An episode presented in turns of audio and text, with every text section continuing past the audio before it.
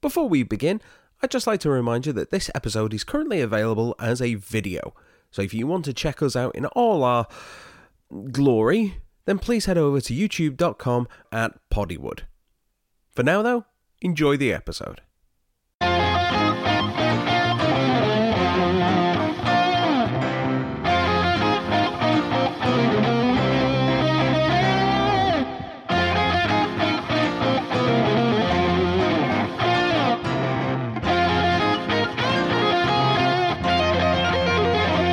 Hello everybody and welcome to another edition of Poddywood, the podcast where we talk about movies and all kinds of movie-related things. I am one of your co-hosts, Steve Hester, and joining me, as always, is...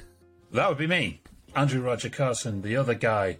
New hair, same glasses as last week, same snappy demeanour. And we are not alone this week. Joining us all the way from the Big Apple, would you please give a great big Poddywood welcome... to Jonas Barnes. Welcome back again, Jonas. Me? Thank you guys so much. I'm coming back to not trash movies. That's this is new ground for me on Poddywood. I'm not coming back just to shit all over movies. So that's great. That's gonna be fun. Well, you know, if you want to just spit some venom out there, just go for it. And speaking about spitting out stuff, we're gonna be spitting out some tracks about last week's What's in the Box, which was Hustle and Flow from 2005. Mm-hmm. Yes, we escaped 2007 for once. Yes, 2005 is the story of a pimp who then wants to break into the music business, and I think the best way to describe it would probably be a hip-hop version of Rocky. That's a fair point. That's an interesting way to explain Hustle and Flow. Well, because if you think about it, he's in a less than desirable profession. You know, Rocky was a enforcer for the mob, and then in this movie, he's a pimp, and then he wants to get into the music business. He comes up with this idea after being given a keyboard in exchange for some drugs, and then starts to lay down this track. And the whole movie is about him being able to build this music career. Terrence Stamp plays the lead character, DJ. That would be Terrence Howard, not Terrence Stamp. That would be a way different Stamp? That would be a way different movie. Oh my God, that would be such a different kind of film, wouldn't it? It ain't over for me. No, it ain't over for me. You know it's hard out here for a pimp. Yeah. Yes. I want Terrence Stamp as a drug dealing pimp that goes to hip hop. Now I want that. Do you want to know something? With God's honest truth, I actually redid the lyrics for that song in an English way, so that was a slip of the tongue doing Terrence Stamp. That's hilarious. Yes. It's rather difficult as a ruffian, as he is endeavouring to secure his financial situation. You see, he is currently in the red due to his ladies of ill repute acting most disagreeably. Oh, that was aggressively white. Thank you. That was... You will bow before me. That was weaponized Caucasian. That's what that was. Terrence Howard. And he basically is indistinguishable in this role from his usual kind of demeanour, particularly if people are used to seeing him in Iron Man, because he is properly gritty and grimy in this, and he talks with such a thick Mississippi kind of... Is it Mississippi? Dude, Memphis, Tennessee, Steve. Tennessee, thank you. You can tell he watched this movie really closely. My God. Yeah, I didn't do geography. It's fine. Dude, okay, first of all, I'm the one that has the American school system here, so if anybody's going to say that we don't have geography, especially world geography, that's going to be me, all right? Our school system does not give a shit about the rest of the world. They're just like, listen, we're going to give you the history of your town, and that's it. All I know is it's somewhere in the South, it's really, really hot, and everybody don't talk like that. Yeah. No, they do not. He says, mine. He says, mine. He says that a lot. Mate. Yeah, it's like a little vocal tick. He just keeps saying, "What you looking at, mate? Mate." But it was a movie that I was expecting to be a lot darker than it actually was in terms of tone. And particularly as it was going on, I started to realise that it had a feel of that Dolomite Is My Name movie that Eddie Murphy starred in on Netflix about 2 years ago. And same director. I realised, director, yeah. It was the old guy who seemed to be missing teeth that gave him the keyboard that I thought, you were in that film. And it's the way that the scenes are cut together and the musical stings of it all and the way it just had this kind of feeling that it just put me in mind of that. So, yeah, you've got Kevin... Is it Kevin Richardson? The guy, the producer? Anthony Anderson, you mean? Yeah, it's Anthony Anderson. Anthony Anderson. God, I'm doing well tonight, aren't I? All right, now, who's the skinny white guy? All right, who is it? Don't you look at your goddamn phone. Don't you do it. I'm not looking at my phone. I'm looking at my file.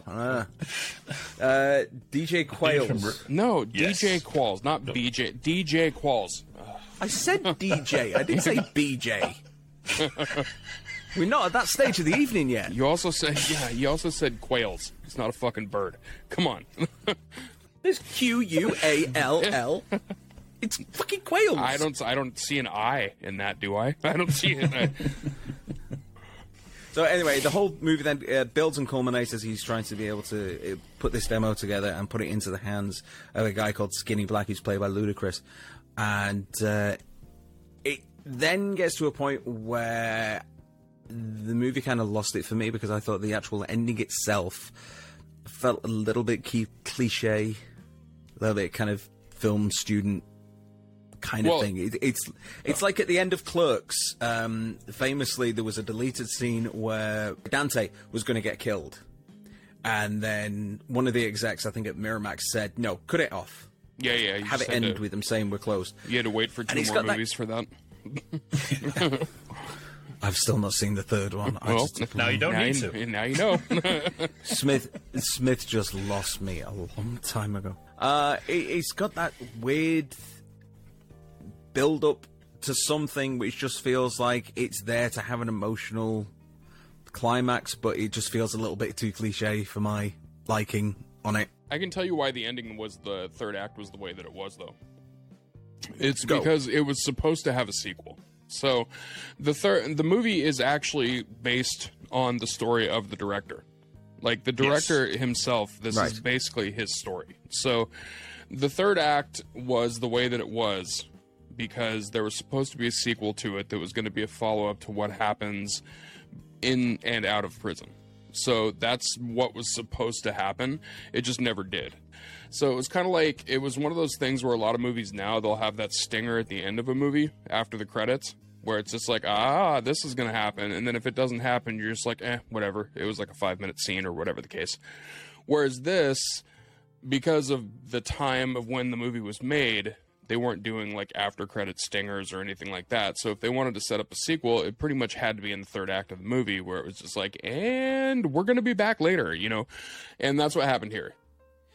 Yeah, I would have liked them to have been a bit more solid with that. But if that's what they were aiming for, then you can't really blame them. But I mean, what would you have called the sequels? I don't know. I mean, it probably would have just been Hustle and Flow too. I don't think there would have been any kind of any kind of addendum to that, because if you have a sequel where he gets out of prison, where he gets an actual career, where he becomes like the thing that he wanted to be, it can become a story. By the way, if you hear a siren in the background, that's just New York talking to the podcast, just so you know. Like, that's hello, New York City. Yeah, it's just... I finally made it to New York City. Lady, shut the fuck up. But no, that's kind of what it is, because it would have been a story of like him trying to overcome, you know, becoming a monster, because ultimately that's what, you know, kind of could happen in that situation. You have somebody that comes from the background that he does.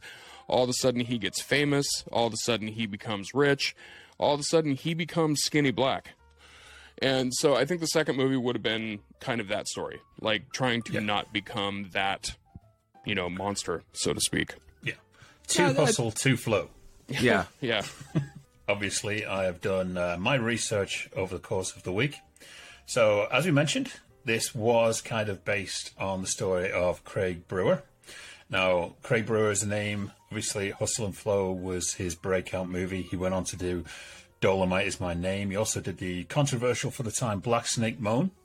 Fantastic movie. Which is a fantastic movie. And a movie that is not fantastic called Coming to America, which is probably the most deflating comedy sequel you could ever have received during the pandemic. I can't bring myself to watch it. I'm sorry, I can't. It's a rough ride. It's right up there with How High 2 and Half Baked 2. Two other comedy movies that never should have been made. And were never watched. Nope. Terrence Howard, I think this is probably one of the greatest roles that he's ever done. And when you consider the fact that Terrence Howard interviewed 123 pimps as research and 78 prostitutes, and he lived in a brothel for a month to get into character. That was actually before he got casted for the movie. He just did that. No, honestly, I'm researching a part. Yeah. Yes, although we could do our regular feature of the fuck meter, but this one has a meter all of its own, the main meter.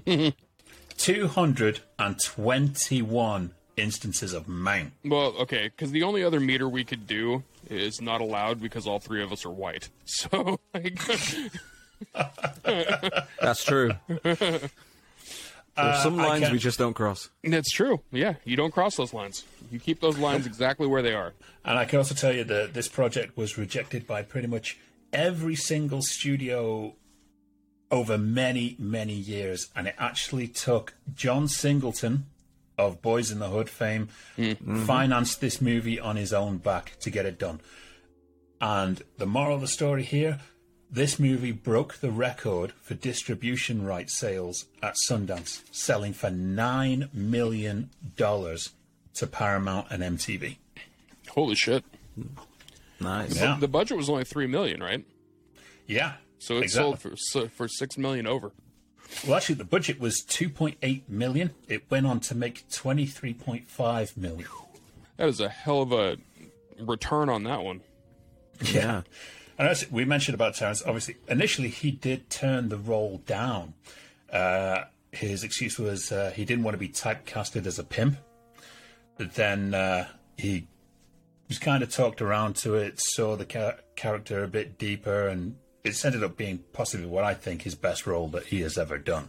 Taraji P. Henson in there as well, which is a nice link for you Empire fans, as Terrence Howard and Taraj reunite in the series Empire. That could almost be considered a follow-on to this one, then, couldn't it, really? Same character. Same characters, maybe. Kind of, sort of, kind of. Maybe in Witness Protection got renamed, something like that, I don't know. Maybe that's the sequel to Hustle and Flow. It's them in Witness Protection. We make folk music now. Like...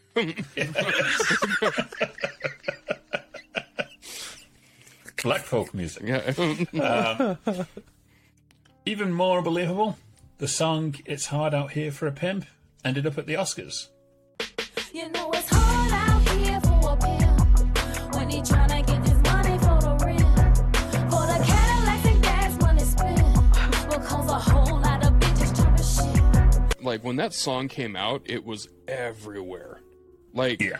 It was one of those songs that, like, there's movies that have songs that come out of them that you kind of always, you know, associate with it. Like, going back to Rocky, Eye of the Tiger. Yeah. You're like, oh, there's Rocky, you know. This song, when it came out, it shot everywhere. Like, it was on every radio station that played anything even close to hip-hop. It was music videos all over the place. It was in, like, just everything. You couldn't not hear that song during that year. It was huge, absolutely huge. Yeah, and one of the best scenes in the movie is the creation of that song, as well as I absolutely love the Whoop That Trick scene. Yeah, I think it is such a fantastically organic scene that really just elevates the entire movie. I've watched that scene Singularity so many times on YouTube. It just puts a huge smile on my face. For the starters, I think the casting is really great. Nice little turn from Paula J. Parker. And then Taryn Manning plays... Taryn Manning. Yeah, she plays Nola. Yeah, big hi to Taryn. I'm going to tag you in this one. And to be honest with you, like she absolutely takes it home in this part too. Like she acted her ass off in this movie. And I think I definitely wanted to throw in there. I love Amy Vincent's cinematography in this movie. Mm-hmm. I think it is so gritty and grounded and fabulous. I'm going to give her a good shout out there. That's my kind of report on the behind the scenes interesting facts on Hustle and Flow. How are you going to end it, Steve?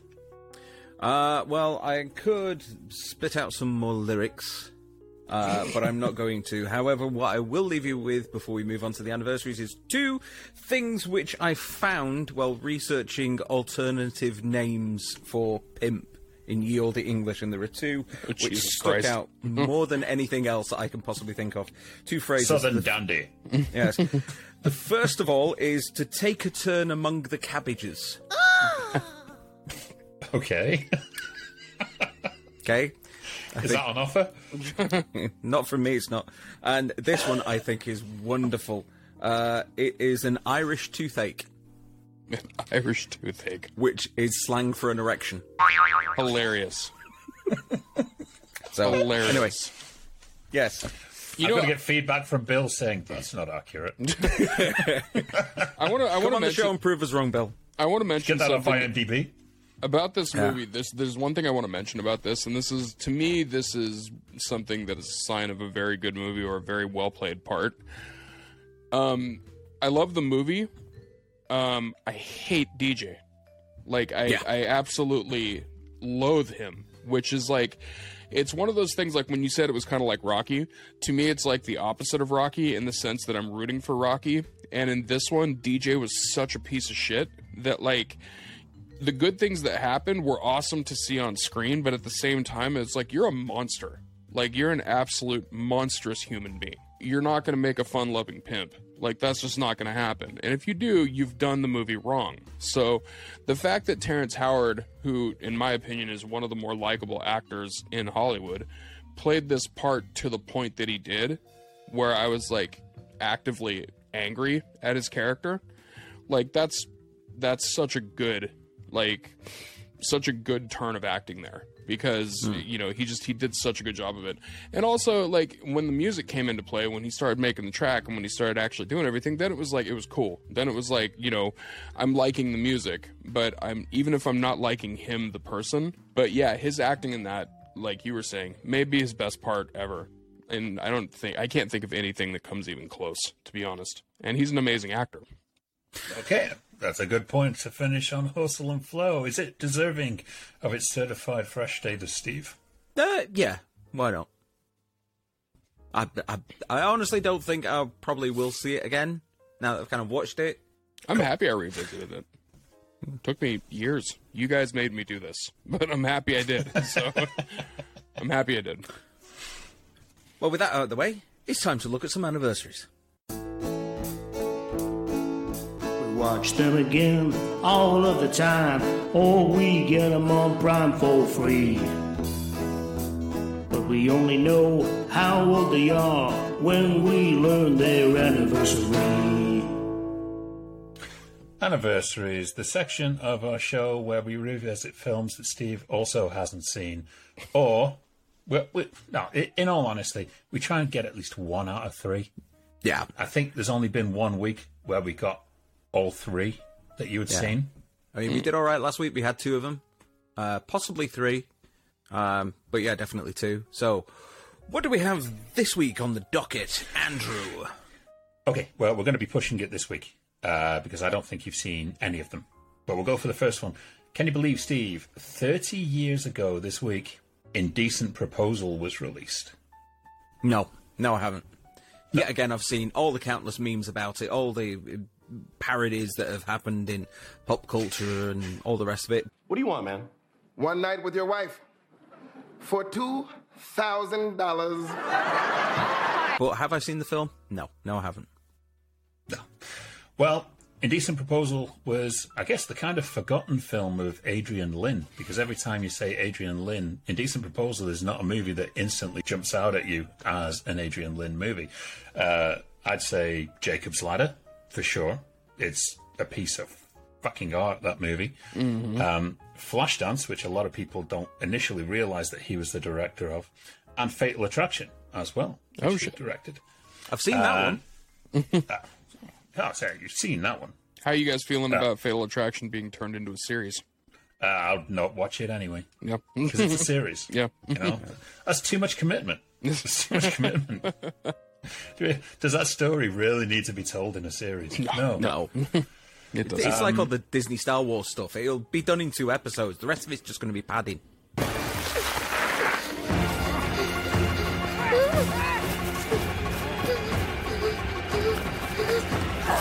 Yes. Yeah, honestly. Yeah, you're right. Well, Indecent Proposal is the infamous story of 30 years ago when Robert Redford offers Woody Harrelson $1 million if he can sleep with his wife, played by Demi Moore. And obviously the big question that was all asked of every single couple back in the day, would you do it? And they'd be like, 500 quid. But Indecent Proposal does have a link, as every movie does every week, when it comes to the on-set scuffles. Not another one. Yes. Third week in a row, we have a movie in our anniversaries that has involved a scuffle. Well, in this one, there were on-set fights between Adrian Lyne and Demi Moore. No. Why am I not surprised? Well, no. I mean, Demi Moore had more of an artistic vision of her character, and Adrian Lyne was very hesitant about it. But apparently, he even admits to this day that actually she was right. I was hoping it was a fight between Woody Harrelson and Robert Redford, where he's just like, I didn't tell you you could actually fuck my wife. This is part of the movie. What are you doing? Like, you fucked my wife? What? You fucked my wife? There was certainly something along the lines there. I'll get to in a second. What we've got to imagine here, that this movie, in the Woody Harrelson and Demi Moore roles, this movie was originally envisioned as a Tom Cruise and Nicole Kidman project. Okay. Which obviously I think they shunned it for far and away, so they really did themselves out of the movie that made the most money that year. Yeah, between that and Eyes Wide Shut, they never really did well together as couples on film, did they? I like Days of Thunder. You know, I get guilty pleasure out of that. Yeah, but that was basically when they met. That's a fair point. Yeah. Eyes Wide Shut's really their only quote-unquote couple movie. And that one, yeah. It's a coupling movie. It is not Kubrick's best, is what I will say. Woody Harrelson actually walked off the movie Benny and June to do this movie, which resulted in MGM suing Paramount because of the breach of contract of Woody Harrelson, basically poaching him to come and do this movie. When it came to the sex scenes that everyone was talking about, a porn star actually doubled Robert Redford for his porn scenes. Hilarious. But Woody by name, Woody by nature, he was like, no, I'm doing this. And not only that, he had to do it to Bruce Willis's wife while Bruce Willis was on set at the time. There you go. Yeah. You fucked my wife. Woody Harrelson only took the role after Charlie Sheen turned the role down, apparently. Wow. Well, Charlie was still incredibly bankable as a leading man back in the day. But apparently, he did turn the role down. There's a very small Billy Connolly cameo in this movie as well. Oh, shit. Playing himself, doing a stand-up routine on stage. And apparently there's a story that was told that Robert Redford apparently kept missing his cue because he'd get distracted by Billy Connolly's jokes that he was telling on stage. Beautiful. And completely missing his cue. Oh, love it. So he became a Billy Connolly fan after that. I always tell my friends that Billy Connolly is like the European version of George Carlin. And they immediately go find him, and they're like, oh, fuck, you were right. And I'm like, yeah, dude, Billy Connolly's a legend. He's our national treasure. Yeah. If you actually read the novel of Indecent Proposal, you will notice exactly how Hollywoodized this story was. Originally, the Woody Harrelson character was originally Arab or Jewish. It was Jewish, and the Robert Redford character was actually an Arab. So Basically, okay. there was more of a kind of indecent intrigue. Proposal. That is a way different kind. So the book was more kind of controversial and built on the differences between like the Jewish and Arab people, and this offer to obviously sleep with your wife for X amount of money. Yeah, that opens up a whole stream of really, really uncomfortable racialisms that. Here's probably a wise choice to be added. Here's a question to put you on the spot, Andrew. How would you recast that movie if it was loyal to the book? Jeez, that's a really good question. Scarlett Johansson and Colin Jost. That's just an indecent proposal as it is. Yes, getting offered by Michael Che. Weekend Update. Emphasis on the up. Yeah. This movie was a ridiculous hit. So the budget was $38 million. The film made $267 million. Nice. It was a huge hit that catapulted Woody Harrelson from White Men Can't Jump all the way to a bankable star that goes off and does Money Train. This movie actually does hold a record. In Italy, it holds the second biggest ever opening for a Paramount movie on an opening weekend, still to this day. Silvio Berlusconi a fan, was he? I guess so. Standouts for me from the movie as a fantastic John Barry score. And John Barry gets it right every time. Oh, yeah, I love John Barry. Demi Moore and Woody Harrelson, the chemistry's there. Robert Redford is really skeezy in it. And the only kind of thing that really falters is when Woody Harrelson is not acting around Demi Moore. He seems like a completely separated character from the rest of the story whenever he's not sharing the screen with Demi Moore. But, you know, it's still a loved movie. It's not a terrible movie. I went to the cinemas on a date to see this movie. You see a lot of films with dates. And there were different girls every single time. I know this trend specifically here. You were really gambling on that date on that one. I was. I remember that they stopped the film halfway through because someone was throwing Maltesers at the screen.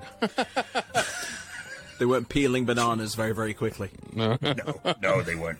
No. But yes. It's a weird movie to throw candy at. That's a weird one. Yeah. Indecent Proposal, 30 years old this week, Steve. Okay. Right, what do we have next? Okay, next, we're going back 20 years. This is the teeth grinder for you, Steve, every single time. Usually, because it reminds me of how old I am. Yes. Go on. It is the age gauge. 20 years ago this week, Anger Management was released. Fuck. Really? No. Yes. Yes, now I'm old. Adam Sandler making movies for Revolution Studios and Happy Madison Productions. Back in the days when Jack Nicholson was still making movies. Directed by Peter Segal, not Steven Segal. Peter Segal. Way different than Anger Management movie. Steven Segal is Anger Management. Needs Anger Management. Yes.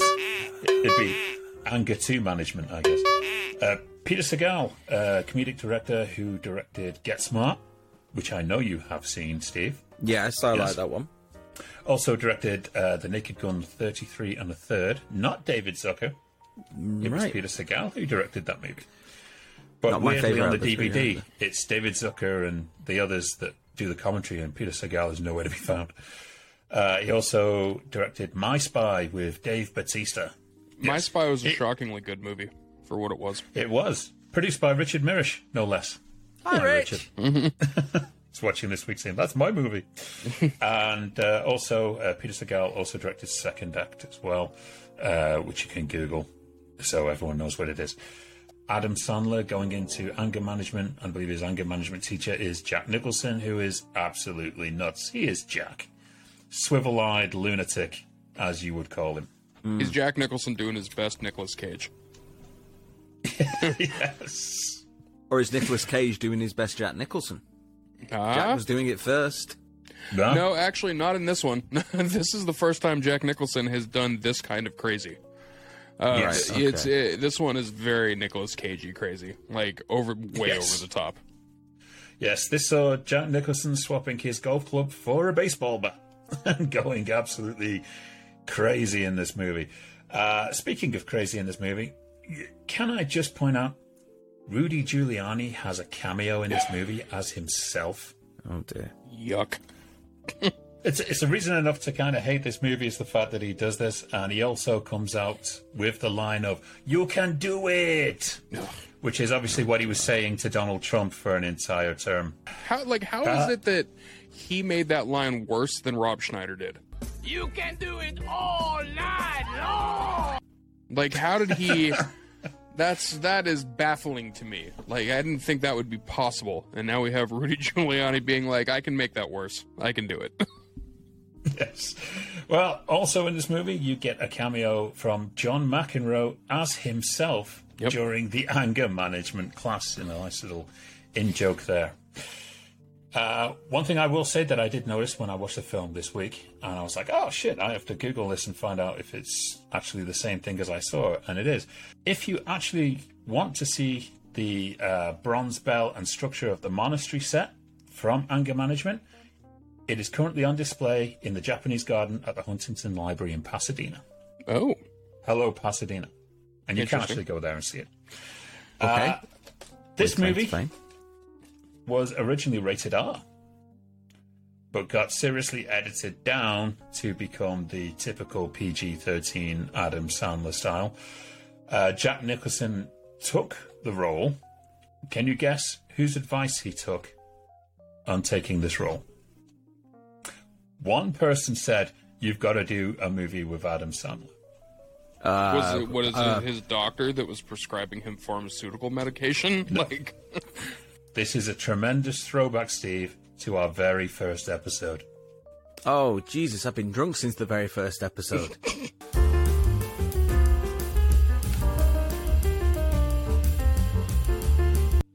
Was it Kathy Bates? It was Kathy Bates. Damn, son. I could see that, actually. Yes, she had worked with Adam Sandler on The Waterboy. Yeah, Bobby Boucher. I think she worked with him again. Yes. And apparently she's the one who told Jack, you've got to do a movie. You've got to do this movie with Adam Sandler. She also worked with Jack Nicholson in About Schmidt. Yes. That was our first episode. That was the first movie Steve had to watch on What's in the Box. Oh, wow. He really threw you to the nudity wolves on that jacuzzi. One. Yes. Oh, yeah. God bless Kathy Bates for doing that. Fuck. You know the Jaeger was out beforehand during that scene. Oh, dear God.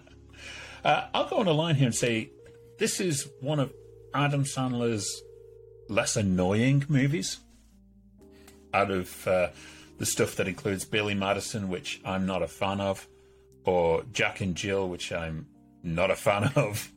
He was more or less all right up until the very early 2000s. Things like The Waterboy, Happy Gilmore, Little Nicky, even to an extent. I don't even mind that, even though he talks like an absolute idiot throughout the whole thing. Little Nicky's but then as soon as the 2000s came around, he realized, oh wait, I can just do all these movies with my mates where I can go to Hawaii and just dick around and we need to write a film. Just put some like fart jokes in on page 3. That'll do it fine. That's what he's doing. Are you saying that you didn't mess with the Zohan? Is that what you're saying, Steve? No, I did not mess with the Zohan. I still say one of my favorite guilty pleasures of all time is That's My Boy. Oh, sure. Purely for the fact Vanilla Ice steals the entire movie as himself. Yeah, it's an awful movie, but it's fun. Like, yes. I'm surprised. Now, were you done with the cameo appearances in that movie, Andrew? I have a feeling you're going to pull one out that I'd forgotten to mention. Yeah, I am, because it's related to the first one. Woody Harrelson. Of course. He's playing a drag queen sex worker and also a security guard. He moonlights. He moonlights as a security guard. He mostly does the drag queen sex worker. Full uniform, but with like the drag queen head on. Is that what he does in the movie? Kind of, yeah. So, like, there's a part in the movie where they're stuck on the bridge, on the Brooklyn Bridge, and Adam Sandler is, he's having an anger problem, and Jack Nicholson calls Woody Harrelson and gets him in the car with him and makes Woody Harrelson, like, make a proposition to him or something like that, and Adam Sandler freaks the fuck out because, you know, transphobia, yay! That's basically, like, you know, the whole thing is just Jack Nicholson being like, now this gay guy's gonna hit on you and he's wearing makeup, try not to freak out.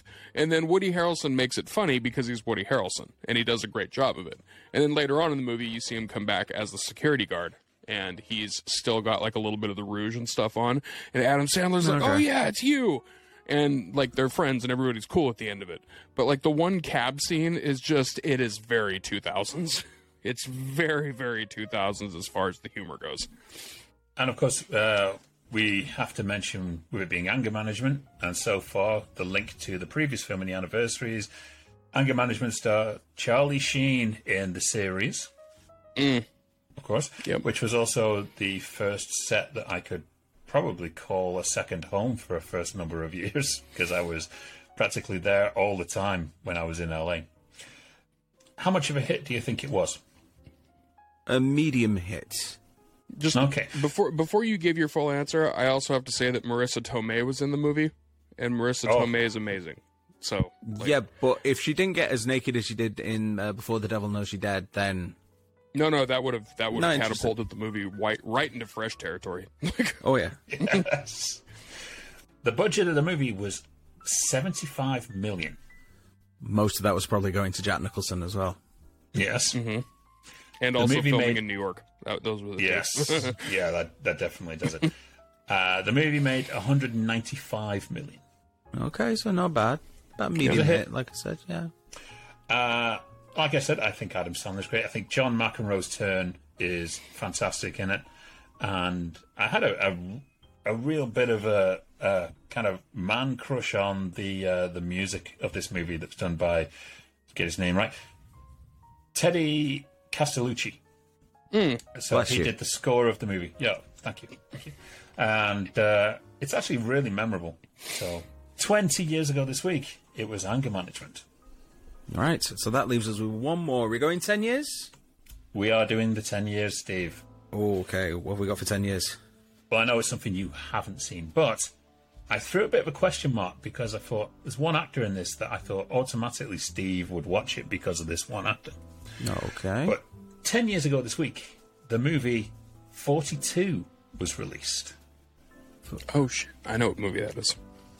Oh, is this the really, really shitty Farrelly Brothers one? No. 42 is the biopic of Jackie Robinson, the first African-American to play Major League Baseball. And it was played by Chadwick Boseman, the late, great Chadwick Boseman. No, I've not seen it. So this was directed by Brian Helgeland. I fucking said that name wrong, I know it. Is it Brian Helgeland? I think it's Helgeland. Is it Helgeland? Okay. I think so. Brian, if you're out there, get in touch with us and tell Andy that he's pronounced it wrong. But in the meantime, I'll pronounce it wrong. This movie was directed by Brian Helgeland, who was the director of such movies as Legend, starring Tom Hardy and Tom Hardy. Mm-hmm. A Knight's Tale, starring as the Craze, yes. A Knight's Tale, which was the movie that no one really admits to liking, I guess. I actually like that movie. I had to say it quietly, though. Yes. The Mel Gibson starring Payback, and also, seen that I guess, Payback, the alternative cut. And, of course, he was the writer of L.A. Confidential, which you are still yet to see, Steve, considering you're an L.A. Noir fan. Dude, L.A. Confidential, and you know what? Payback is also a good movie. Like I've seen Payback. Mel Gibson saved my whole ass, but that was a good movie. Yeah. There's two different versions of that movie. It's like Dominion and Exorcist at the beginning. Yeah. Brian Helgeland, I love the story of how he's discovered. Apparently he was standing outside of Warner Brothers with a card saying, you know, we'll write for money or something like that. And apparently an executive kept seeing him every day. And I said, okay, fine. You know, what have you got? And apparently that's how he got his start at Warner Brothers. But getting back to 42, you know your baseball, Steve. Do I? I'm sure Jonas does, because he's American, and it's like their football, I guess. I actually also live about 8 blocks away from the Jackie Robinson Highway. So yes, you do. You do. God, I completely didn't even think of that. I'm sorry. Can we just go back to the point where apparently I'm a baseball fan? No, I said Jonas is probably a baseball fan. I said, are you a baseball fan? Because it's American. I know, but you said Steve knows your baseball. He said that you know your baseball. I don't. You don't. Of course you don't. You don't, especially don't know anything about films about baseball unless it's Major League, I guess. Willie Mays Hayes. Willie Mays Hayes, yes. Okay, the thing about 42, the number 42 will never be worn again. Bud Selig retired the jersey in 1997, so the number of 42 will always be associated with Jackie Robinson and no one else. So a couple of players who were still playing with that number were allowed to see out their careers with that. And as soon as they retired, that number was officially never to be used again. Douglas Adams. Guess so. Didn't he do Red Dwarf? Of course, this movie also featured everyone's favourite landing pilot, Harrison Ford. And this... Yes. Get off of my plane! Fuck that, get off my golf course. This movie is actually Indiana Jones. What's this plane doing on my golf course? It's Indiana Jones and the Stealing of Home. Yeah, he's only in this baseball movie because he had to make an emergency landing on the pitch. Right. Yeah. Was there a ceiling that came down every time they were trying to slide in and steal the base? Yeah. The baseball was an absolutely huge boulder. Yeah, right down the field.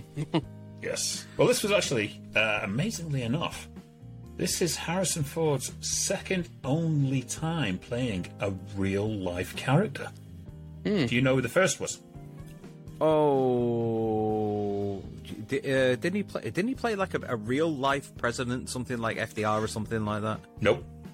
No. Okay, in that case, I don't know that. The other movie that he did where he played a real-life character was K-19, The Widowmaker. Oh, shit. Catherine Bigelow. Yeah, yeah. Of course, yeah. Get off my submarine! It's pretty much.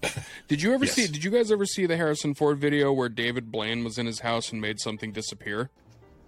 Your car just left the deck. Just now. And then David Blaine went to his house, and he was in the kitchen. His agent's number. Yep.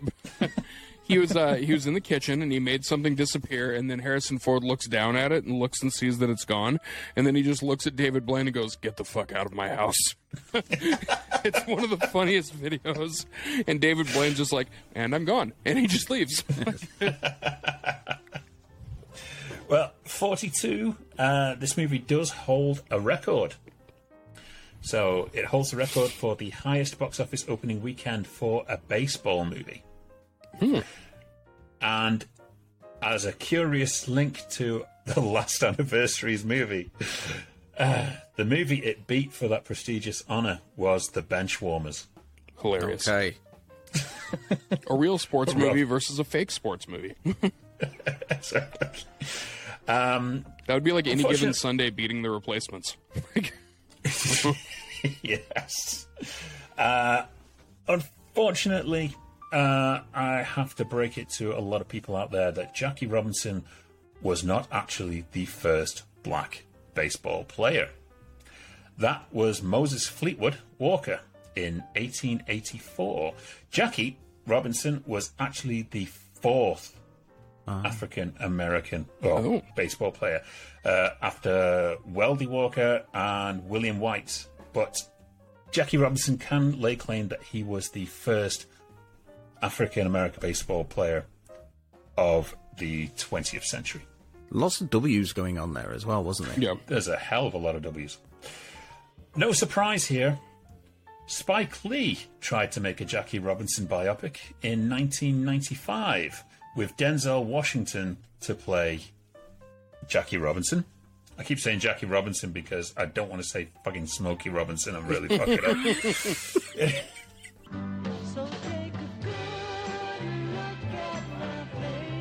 Also a different movie. Or Jackie Wilson. Also a different movie. Yeah. Denzel's like, this is not what I signed up for. Jackie Brown? Man. Shit. Wrong movie. But yes, why they wanted is Pam to do it Grier in playing baseball? What's going on? Yeah, well, they wanted to do it in 1995 to coincide with the 50th anniversary of the breaking of the color barrier. Mm-hmm. But unfortunately, they just could not get any traction on that movie.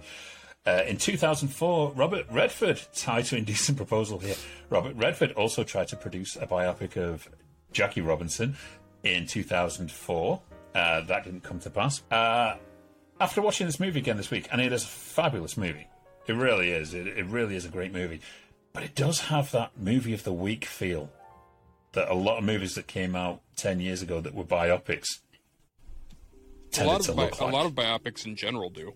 You either hit one, not even to use the pun, but you either hit a home run with it, or it's kind of like that, like, all right, like it was, yep, good for you type of movie, like a very much like it was passable, it was fun, but yeah. No, exactly. You know, it doesn't take away the fact that it is a great film. It's historically inaccurate in a lot of places, but I know that Harrison Ford has gone on record. He has said that he was very proud of his role as Branch Rickey.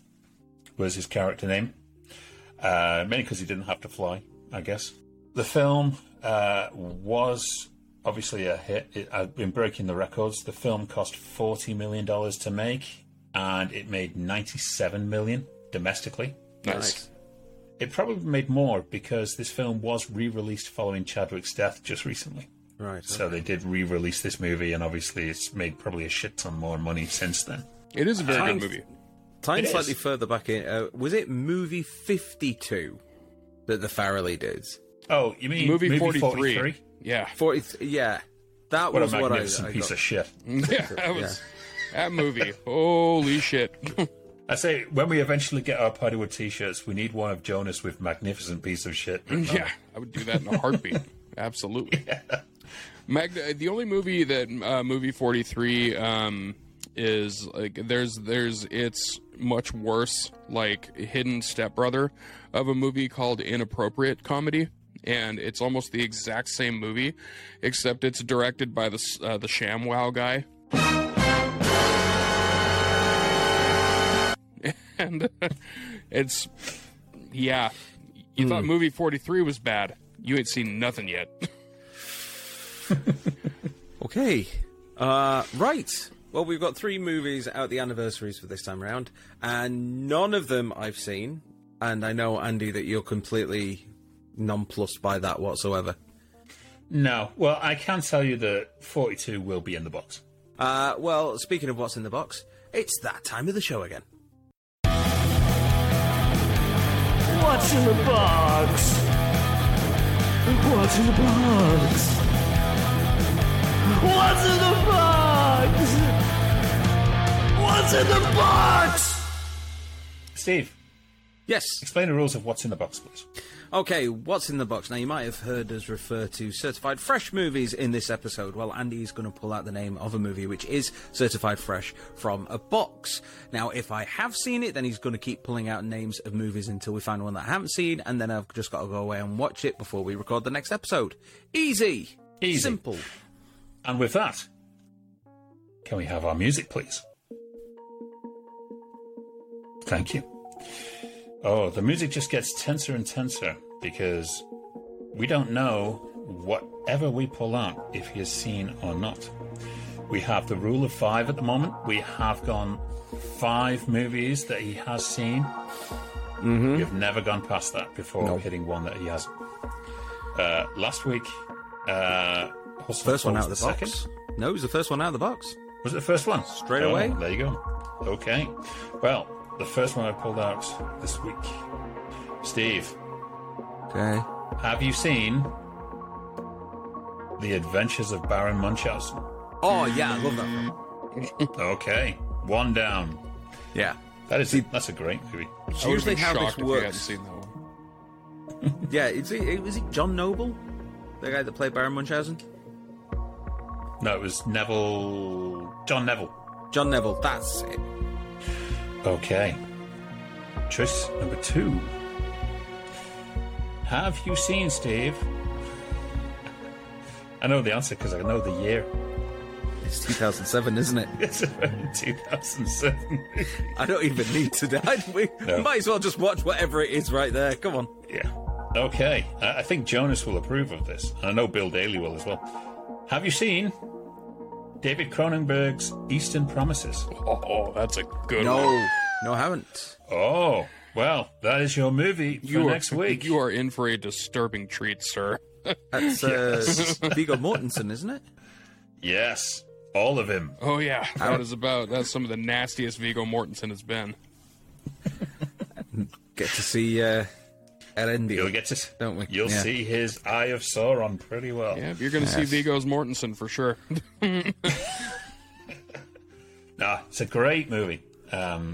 Fantastic cast as well. You've also got Naomi Watts in there. You've got, is it Armin Mueller-Schall? I know his yogurts are great. Yeah. It's one of the few. This is one of the few Cronenberg movies that's not a body horror film. Oh, excellent. It's weird. Right. Well, we've got that to kick off the show next week. Before we say goodbye to our guest, Jonas Barnes. Jonas, what have you got coming up at the moment? You got any shows coming up? Plug it. This is now your opportunity. Yeah, absolutely. My shows are usually in Brooklyn at my home club called The Tiny Cupboard, and I have a show every last Thursday of the month, and also you can see me all the time there. It's my home club. It's close to my house, so I perform there all the time. And if you want to keep up to date on me, follow me on Twitter at Jonas Barnes or on Instagram at Jonas Barnes Comedy. Sweet. Awesome. I also want to do a little interjection here as well, because last week we did the Alex Proyas, not Prius, Steve. We're not doing that joke 3 weeks on the trot. No. But we did his Dark City episode, and I saw a post from him earlier on. I did mention that I would mention this on the show. He is currently running a Kickstarter campaign for a short film called Dark Sister. Which he is leading up to crowdfunding for a feature called RUR. So have a look for that on Kickstarter and donate some money to a true artist. He rules. Trying to get his movies done. Yeah, he's great. Rossum's Universal Robots, by any chance? Yes, exactly. Yes. So, yes. I do know some shit. So, yes. Dark Sister, they're kind of looking for the completion money for it now that they're doing on Kickstarter. You've seen Alex Proyas. We've mentioned it last week. The Crow, iRobot, Dark City, all of these fabulous movies that he's done. And, you know, we can spare Gods of Egypt because that should have been a better movie. Yeah. And it's not his fault. What we'll do is we'll put the link to... Even though he's got absolutely nothing to do with the show, Alex, it'd be great if you could come on, but we're just going to stick the link for his details for his Kickstarter just down below, so hop over to that. If you're after our details, and they're just popping up from below, you can join us on facebook.com/Poddywood. You can hit us up on Twitter at Poddywood. You can catch us on the r/Poddywood subreddit.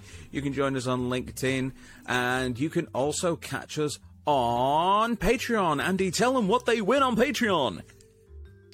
Okay, for you lucky fuckers who actually sign up to our Patreon and subscribe, you get to listen to audio-only versions of these episodes just prior to our video episodes dropping. So you get the exclusive, you know everything before the general public decides to go on YouTube and watch it. And it's the price of a cup of coffee. Yeah. So, and also, come on guys, we would like some subscribers. Okay. It's below here on YouTube. You can go on Facebook and follow the page there. It's nothing. It's clicking a button. Okay? You click a button, and that way we can carry on doing this. We can hopefully reach it to a level where a lot more people are interested in appearing as guests as well. Speaking of which, I guess next week we've got to mention Jen McGowan will be here on our show. Yes. Director of movies like Rust Creek, and Kelly and Cal, also director of TV of The Purge, The Twilight Zone, Star Trek Discovery, DC Titans. We're really looking forward to having her on the show and welcoming her in. So join us for that next week. But for now, though, it is a goodbye from Jonas Barnes. Goodbye, everybody. It is a goodbye from me. And it is a goodbye from me, y'all. Paul, go back. Don't do the Verhoeven. Don't do the Verhoeven. No, you shouldn't do the Verhoeven. No, nein. No. Voice mine, handy. I pray to God we get him on the show one day. Paul, please come on. I listened to the episode. Hilarious. You guys made fun of me. It was great. Yes, what is this? What is that? What is that stupid voice that you keep on doing all of the time? What is this shit? I like Robin Williams too.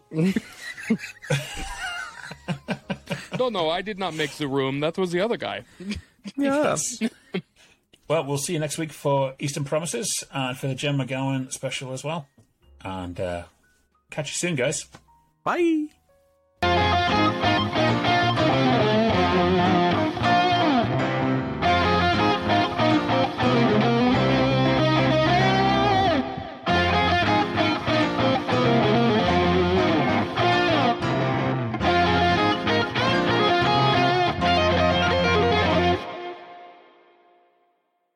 Get the fuck out of my house.